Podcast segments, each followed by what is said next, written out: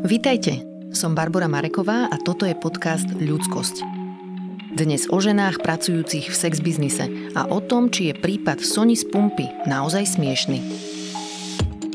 Počúvate prvú epizódu môjho podcastu, ktorý bude o tom, ako na naše mentálne zdravie vplýva rodina, spoločnosť a titulky v novinách. A rozhodla som sa začať ho témou, pri ktorej môžeme svoje vlastné nastavenie a svoju ľudskosť pekne otestovať. Asi ste pred pár mesiacmi zachytili kauzu Sony z pumpy, ale ak náhodou nie, tak išlo o to, že bratislavskú pumpu prepadol nejaký chlapík a skončilo to niečím, čo vyzeralo ako sexuálne násilie.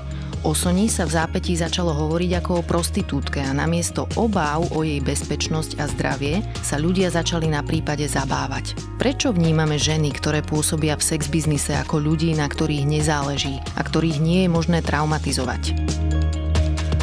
Dnes som sa o tom rozprávala s psychologičkou Barborou Kuchárovou, ktorá pomáha ženám pôsobiacim v pouličnom sex biznise a ktorá sa so Soňou z pumpy pozná osobne.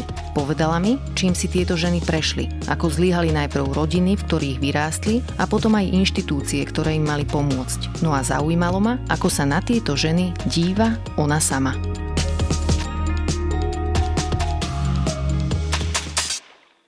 Barbara, vitaj. Tešila som sa na tento rozhovor, lebo tvoja práca pre mňa patrí asi k najputavejším, aké u nás vidím. Venuješ sa psychoterapii, sociálnej práci, učíš na vysokej škole, podielaš sa na výskume v spolupráci so zahraničnou univerzitou, komunikuješ s politikmi a keď vystupuješ v médiách, tak v podstate adresuješ tie najhlbšie predsudky, aké u nás sú. Ako si sa dostala k samotnej téme žien v sex biznise? Nebola to žiadna taká krásna cesta, myslím si, že skôr úplne omylom.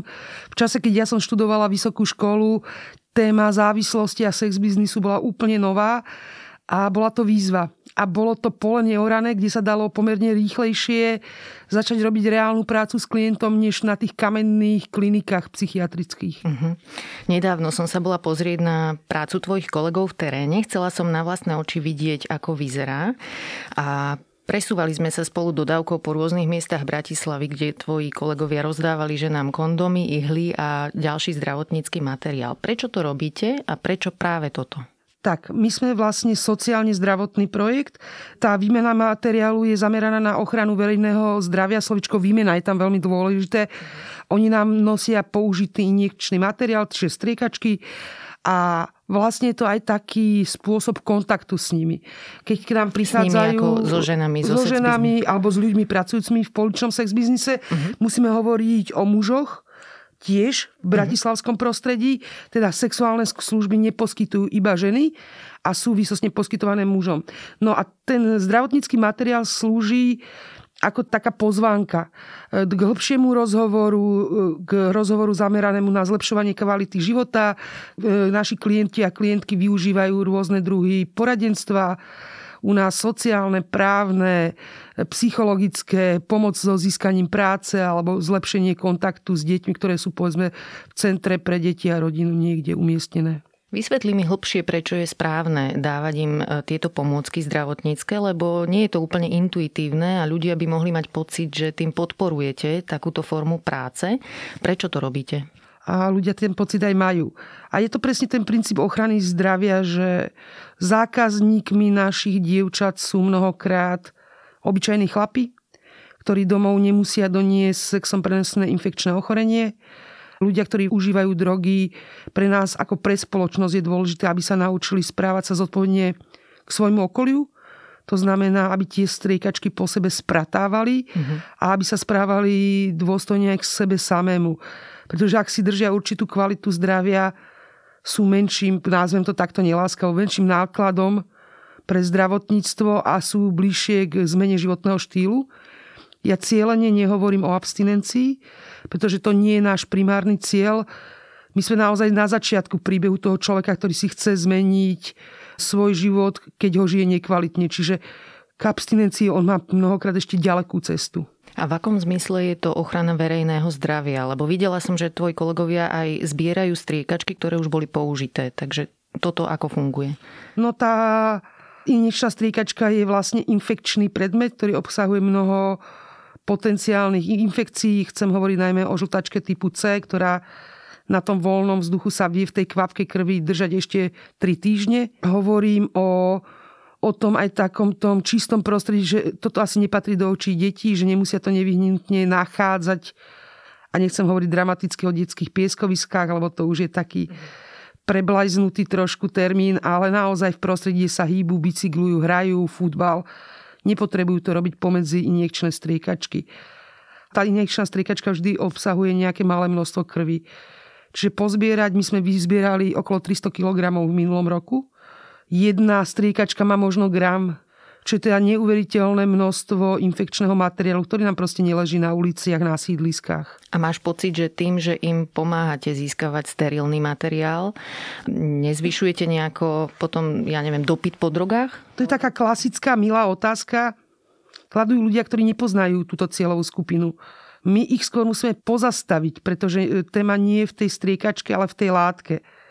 Látky, pervitin alebo heroín samozrejme nedistribuujeme a skôr musíme tých ľudí pozastaviť, aby trošku spomalili a zamysleli sa nad bezpečnejším užívaním látky, aby to užili bezpečnejšie. Za seba poviem, že to bola celkom milá skúsenosť, lebo tvoji kolegovia na mňa pôsobili veľmi profesionálne, bola tam priateľská atmosféra, všetci si týkali a tá konverzácia so ženami bola taká vecná, miestami vtipná, bol tam vzájomný rešpekt.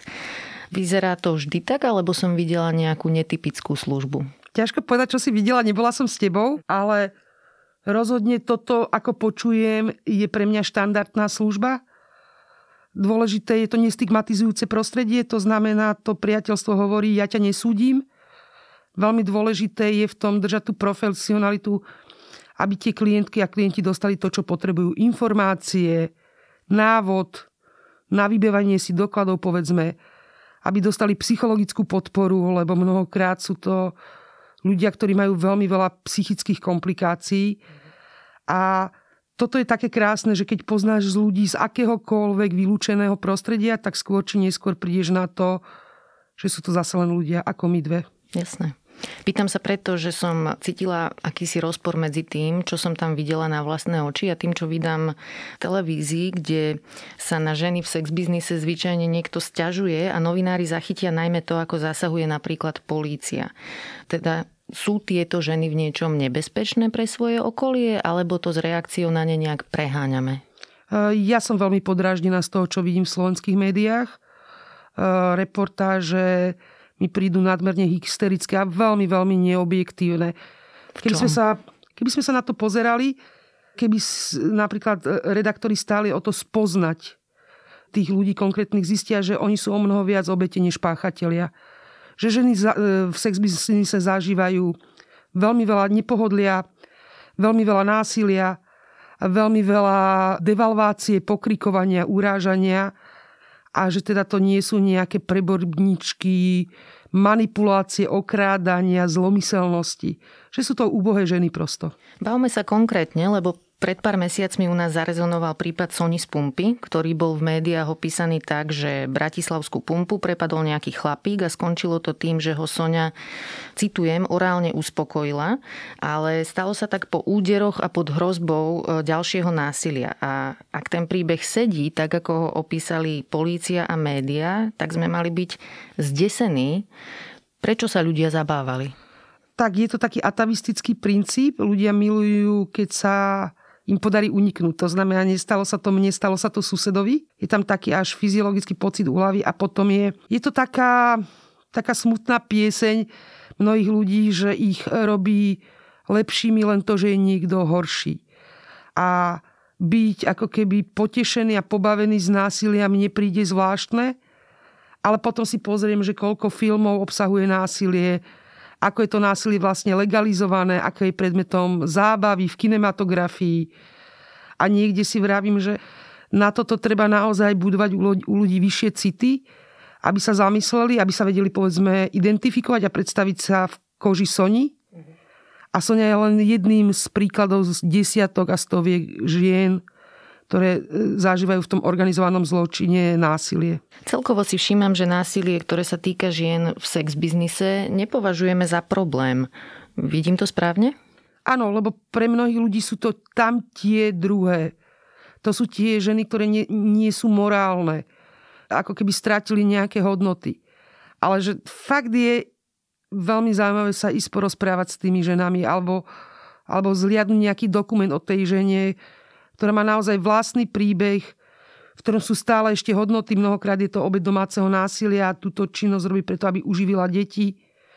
Ono, súdenie je asi vždycky najľahšie. To je tak za minútu. Máte uprataný večer, viete, kto morálne vyhral, ste to vy so s tými čipsami v ruke a tam tí zlí darebáci, tí si to navyše ešte aj zaslúžia. Povedz mi ešte trocha viac o Soni, lebo ona je klientka vášho občianského združenia, takže ju osobne poznáš. Rozmýšľala som, aké to pre ňou muselo byť. Ako to prežíva ona alebo ďalšie ženy, keď sú terčom útokov alebo posmechu? No úplne ako my dve, asi to nikto nemá rád. Chvála Bohu, oni trošku žijú vo vylúčenej komunite, takže nie sú tak pravidelné sledovateľky médií, ale samozrejme, že sa im to vždy donesie a niekto si rád na tom urobí kariéru, že pohovára, že bola teda aj v tej telke, alebo takto o nej hovorili. Tu bola v tom bulvárnom časopise. No a je to veľmi ponižujúce. Mm. Ako tak poeticky sa to hovorilo, keď sme boli tínedžeri, že potom tá žena chvíľu chodí kanálmi.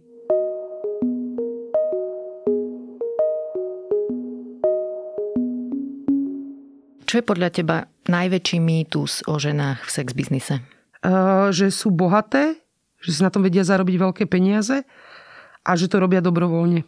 A ako je to naozaj? Je to súčasť obchodovania. S ľuďmi. No áno, lebo v 13, alebo 14, alebo 15 je ťažko diskutovať o dobrovoľnosti. Že mnohokrát je tam sociálny tlak z rodiny, mnohokrát je tam sklamanie v láske, a mnohokrát je tam normálne naozaj ten recruiting, to lovenie tých žien do toho sex biznisu, kde tá žena je zrazu zamotaná v tom príbehu a je aktívne zastrašovaná tým pasákom. Faktom je, že o nich ako spoločnosť veľa nevieme, možno sa ani nechceme pozrieť hĺbšie za tú jednu nálepku, o ktorej vieme a ktorú vnímame negatívne. Povedz mi viac, aké sú vaše klientky?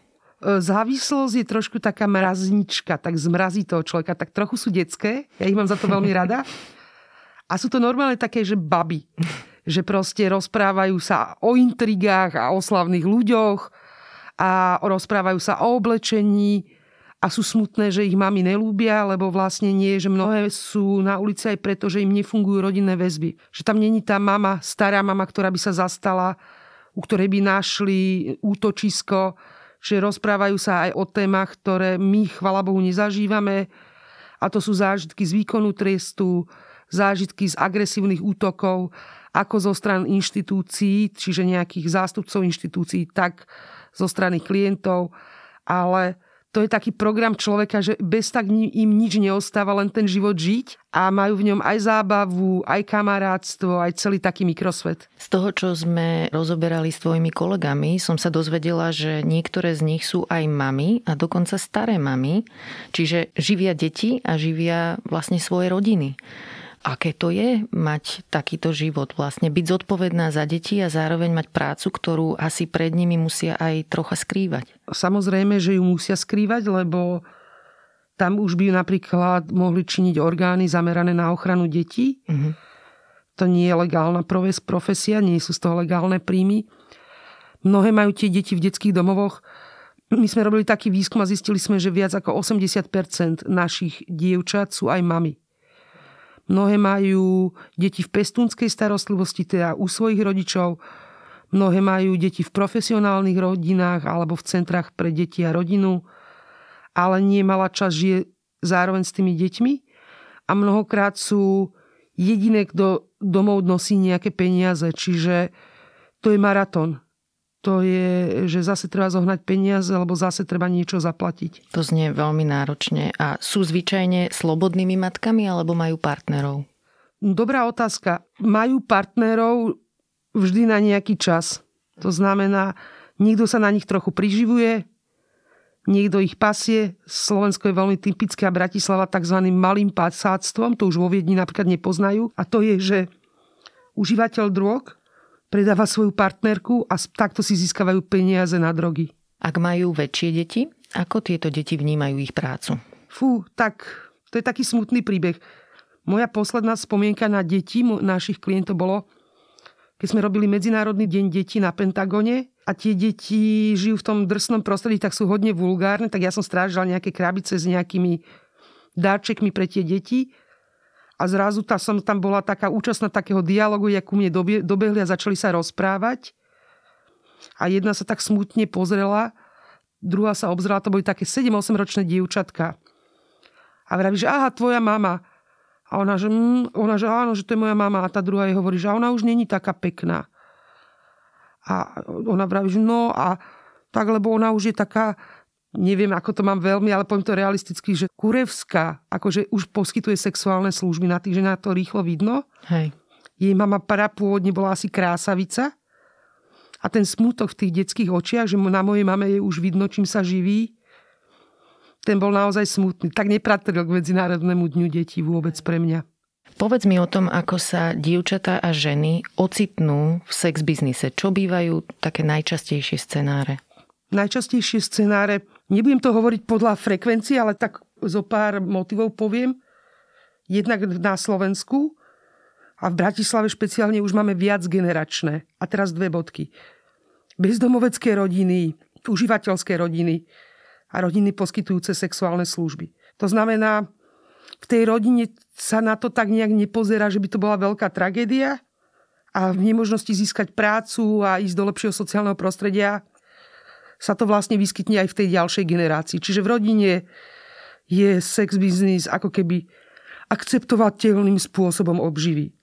Veľká časť je aj detí, dievčat e, z detských domovov. Že sa vlastne nenaučili žiť v reálnom prostredí, žili v nejakom skleníku detského domova a zrazu prídu toho otvoreného prostredia, to ich pomelie.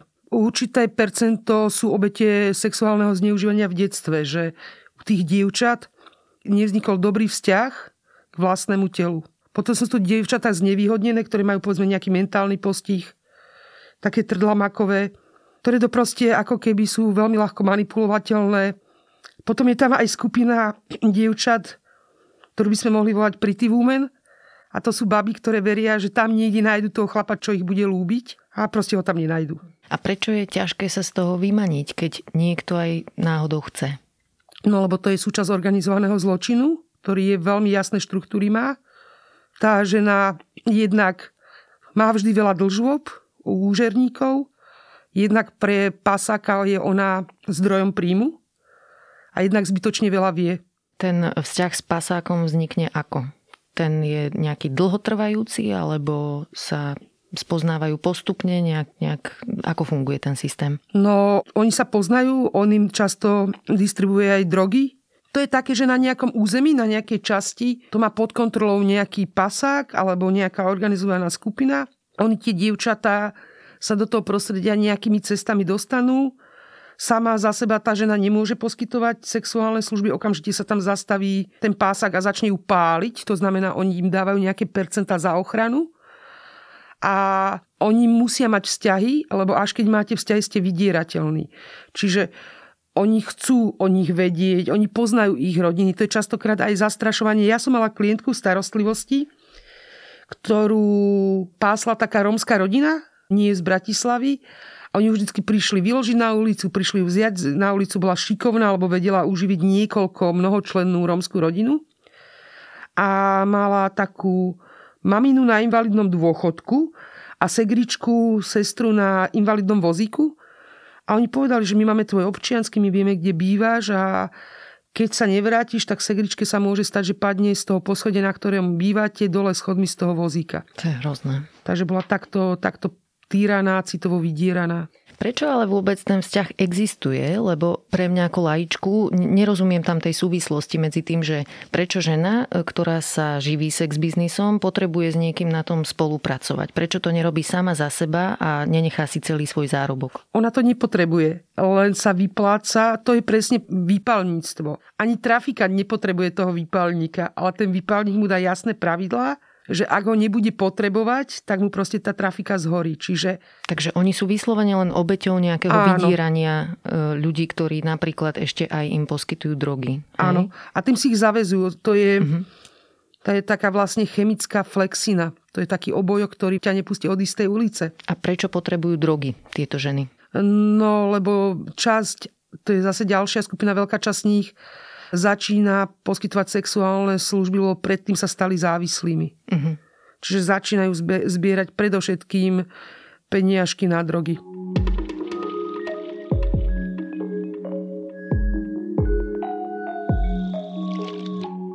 V každom prípade ženy by sa týmto spôsobom neživili, ak by neexistovali muži, ktorí vyhľadávajú ich služby. Čo vieme o mužoch, ktorí platia za sex? Toto je krásne, čo si povedala, to je vlastne ten škandinávsky model, kde sa o mnoho viac robí s páchateľmi, s konzumentmi sexuálnych služieb, než len s dievčatami zo sex biznisu. My máme niečo, čo je strašne vymakané na Slovensku a to je Sexuologický ústav Slovenskej akadémie vied. Oni robia nádherné výskumy a keď robili výskum pred mnohými rokmi o konzumentoch sexuálnych služieb, tak tam bolo niekoľko zase takých kategórií. Jedna z tých kategórií, oni sa volajú, že bežní konzumenti sexuálnych služieb sú takí tí kamionisti, muži, ktorí musia cestovať za svojou prácou niekde a rozhodli sa, že ako námorníci nechcú byť ako námorníci a nechcú mať v každom prístave jednu kompletnú rodinu, a pretože sú to takí ako keby živelní a takí mužskí chlapí, tak vlastne využívajú sexuálne služby. To je asi aj odpoveď, že prečo potom stoja tie dievčatá na výpadovkách, lebo tam mm-hmm. sú tí kamionisti. A potom sú to muži, toto je ako keby menej veselé, ktorí nemajú odvahu doma si splniť nejakú sexuálnu fantáziu. Ten pornopriemysel je veľmi kreatívny a zrazu toho muža to začne ťahať niekde, kde sa bojí, že by mu to manželka odmietla. Uh-huh. To znamená e, násilný spôsob, akoby sadistický spôsob sexuálneho styku alebo análny styk. To znamená, že tie ženy na ulici sú veľmi často obeťami takých tých drsných sexuálnych praktík. Vrátanie z nejakého zbytia. A mnohokrát sú to potom ešte aj muži, ktorí sú nezrelí. To znamená, že ešte stále žijú pri mamine, a keby domov doniesli frajerku, tak mamina by ju zlegitimovala, lebo proste, že či je vhodná, tak on si tak ako keby vyskočí niekam na ulicu a niekedy si práve, že takí tí nezrelí muži, takí mamičkári hľadajú presne tie dominy, ktoré sú proste trochu také tie matky. Prečo posudujeme ženy v sex biznise a nie mužov, ktorí zneužívajú ich životnú situáciu a kupujú si ich služby? Lebo napríklad ešte aj pri tej Sony z pumpy všetci poznáme jej meno a identitu, ale nie meno toho muža, ten nás ako si nezaujíma. Uh-huh. A teraz to bude, že veľký objav, lebo žijeme celé tisícročia v patriarchálnej spoločnosti.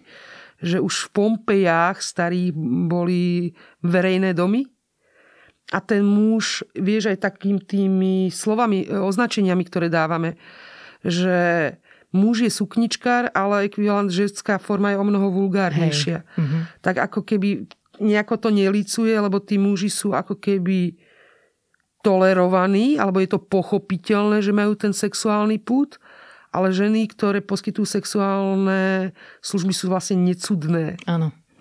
Z toho, čo hovoríš, to ale vyzerá tak, že tieto ženy patria medzi najzraniteľnejšie z nás a že v podstate mali aj štartovaciu čiaru vo svojom živote niekde úplne inde ako mnohí a mnohé z nás. Takže ma zaujíma, ako im pomáha štát. Na koho sa môžu obrátiť, ak potrebujú pomoc napríklad s bývaním alebo s úradmi? Štát ich vlastne ani neuznáva, že existujú.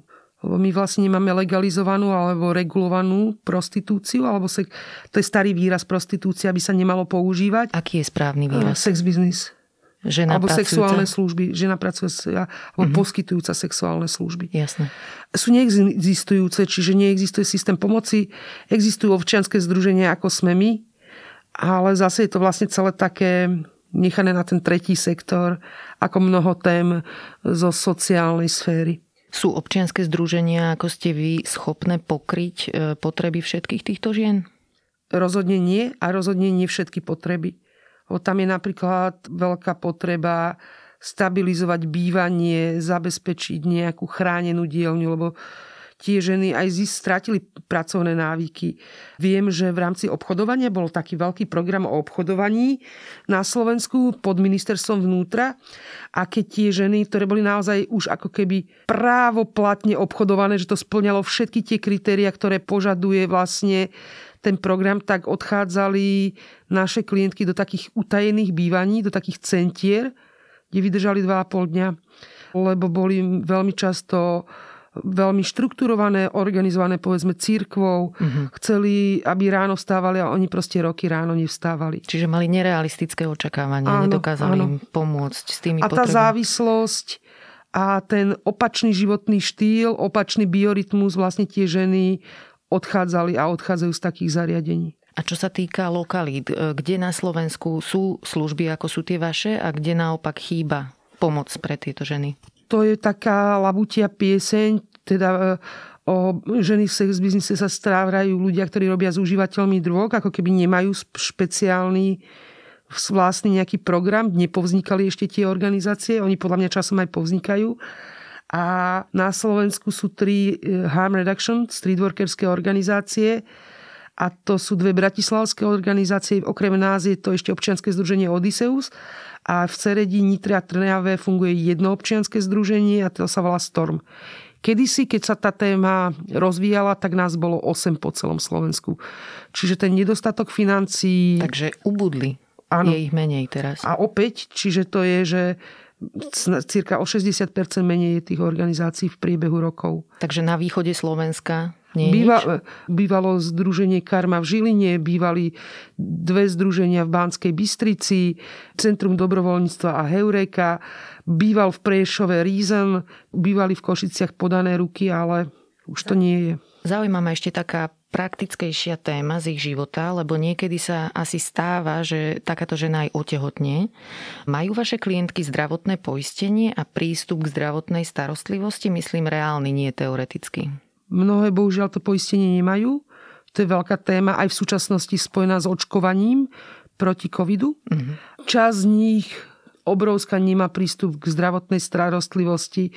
My sa snažíme v rámci sociálnej asistencie rozvíjať kontakt s takými spolupracujúcimi ginekológami a neonatológmi, pediatrami, ale to je, že prípadové, že zo pár prípadov sa nám podarí takto podchytiť. Nie sú ochotní spolupracovať lekári? Alebo v čom je problém? Kedysi, to sme začínali úplne, úplne na začiatku našej práce, niekde okolo roku 2000, sme mali pánov doktorov, ktorí určili osobitý deň, kedy tam tie ženy mohli prísť, lebo im to kazí renome. Uh-huh. Viete, že mnoho žien nechce čakať v ordinácii pred, ku ginekologovi v čakárni s nejakými ženami, ktoré nevyzerajú proste tak štandardne ako oni. Čo napríklad interrupcie? Pýtam sa preto, že táto stojí stovky eur a slovenské ženy si ju hradia z vlastného.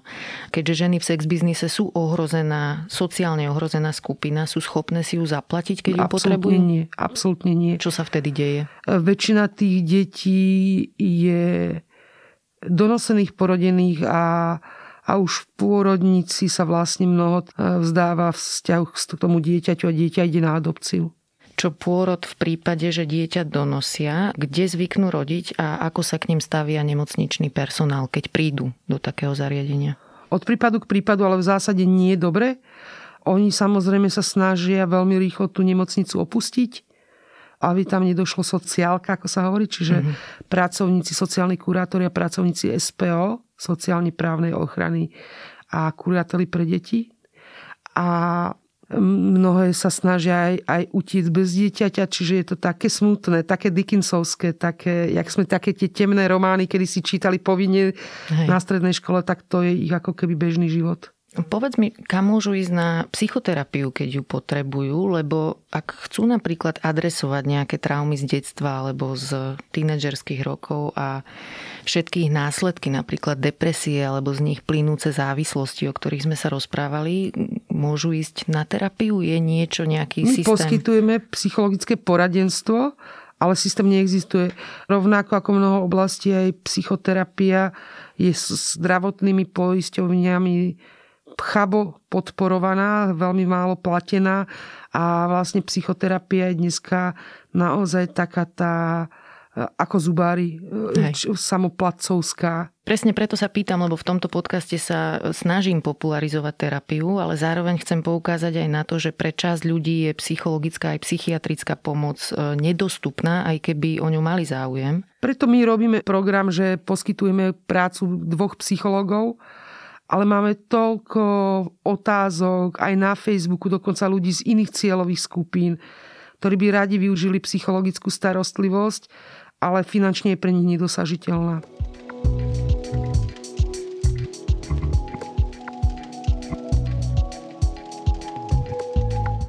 Viem, že tvoj tím komunikuje so štátom v snahe získať väčšiu podporu pre tieto ženy v núdzi.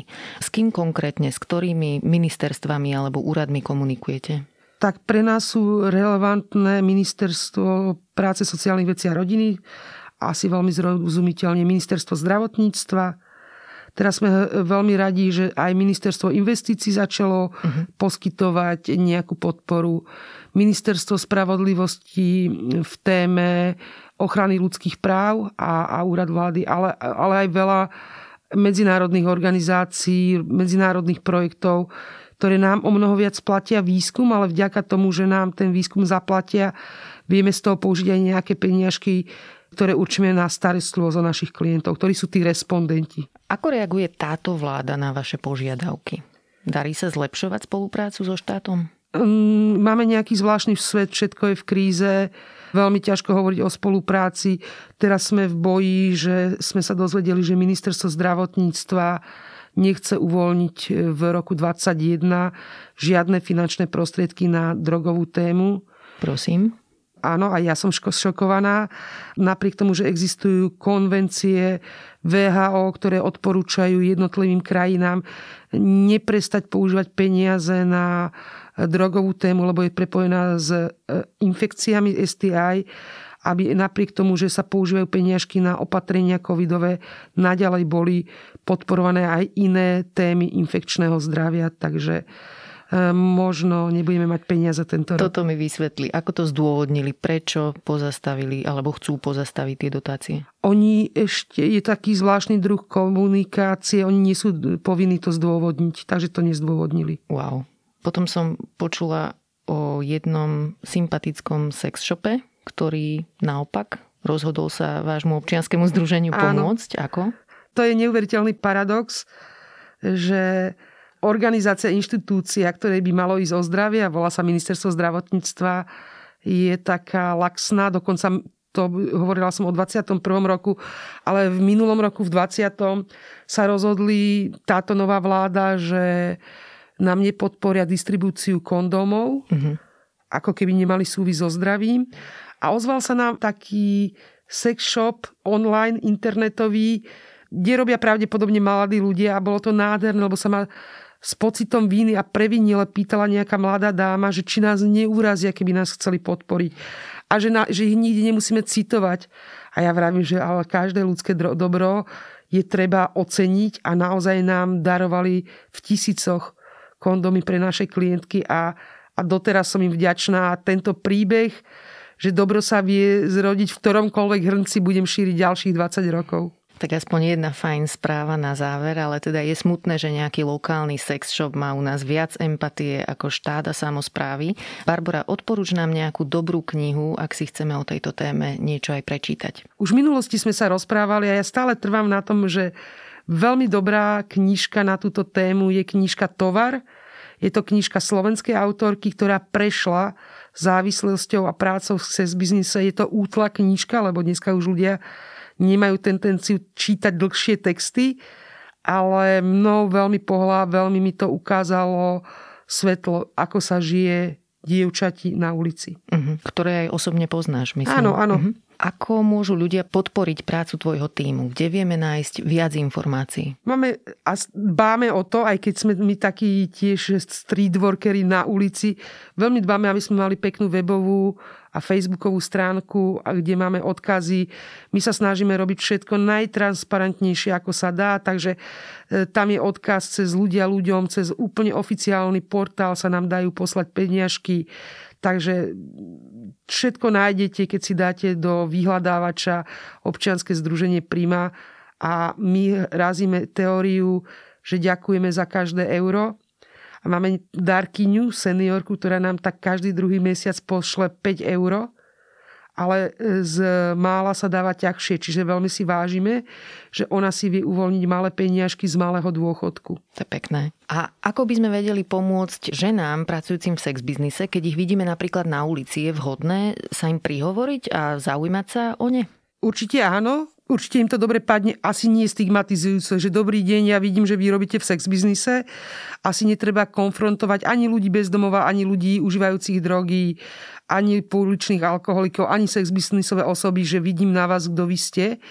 Ale otázka, môže vás nejako pomôcť, je vždy veľmi príjemná ten systém pomoci okrem tej finančnej podpory je, že buď sa môžete stať dobrovoľníkom nejakého občianského združenia a pomáhať nejako systémovo, povedzme pomáhať profesiou, ktorú máte, alebo pomáhať baliť zdravotnícky materiál, alebo in mediares môžete tomu človeku kúpiť niečo na jedenie, ja by som moc peniaze tým ľuďom, ktorých stretávate na ulici, nedávala, lebo je možno, že ich zase použijú na alkohol alebo na nejaké látky. Ako sa správať na sociálnych sieťach, keď vidím niečo ako ten prípad Sony napríklad, keď si z nej všetci robili srandu? Čo vtedy? Ako reagovať? Mám taký dobrý príklad, že napríklad ako ty, ktorá si k tomu neostala lahostajná a bola si ochotná sa s nami, ktorí s tými ľuďmi robia, rozprávať, že Myslím si, a to je heslo možno celej súčasnej doby, nevzdávajme sa kritického myslenia a nezabúdajme sa pýtať. Nezabúdajme na empatiu. Tu by sme mali mať úplne pod kožou, ale to už by sme boli v inom svete, ktorý by bol úplne raj. Ďakujem Barbara za kopec zaujímavých informácií. Dnes som sa rozprávala s psychologičkou, psychoterapeutkou a pedagogičkou Barborou Kuchárovou.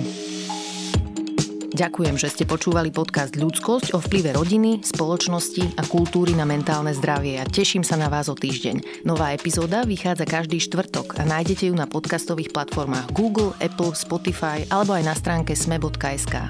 Na výrobe tejto epizódy som spolupracovala s Janou Maťkovou a moje meno je Barbara Mareková. Ak mi chcete napísať, budem sa tešiť a moja adresa je ľudskosť zavináč sme.sk. Ak sa vám podcast páči, môžete ho ohodnotiť a svoj komentár môžete pridať aj v podcast podcastovom klube denníka Sme na Facebooku.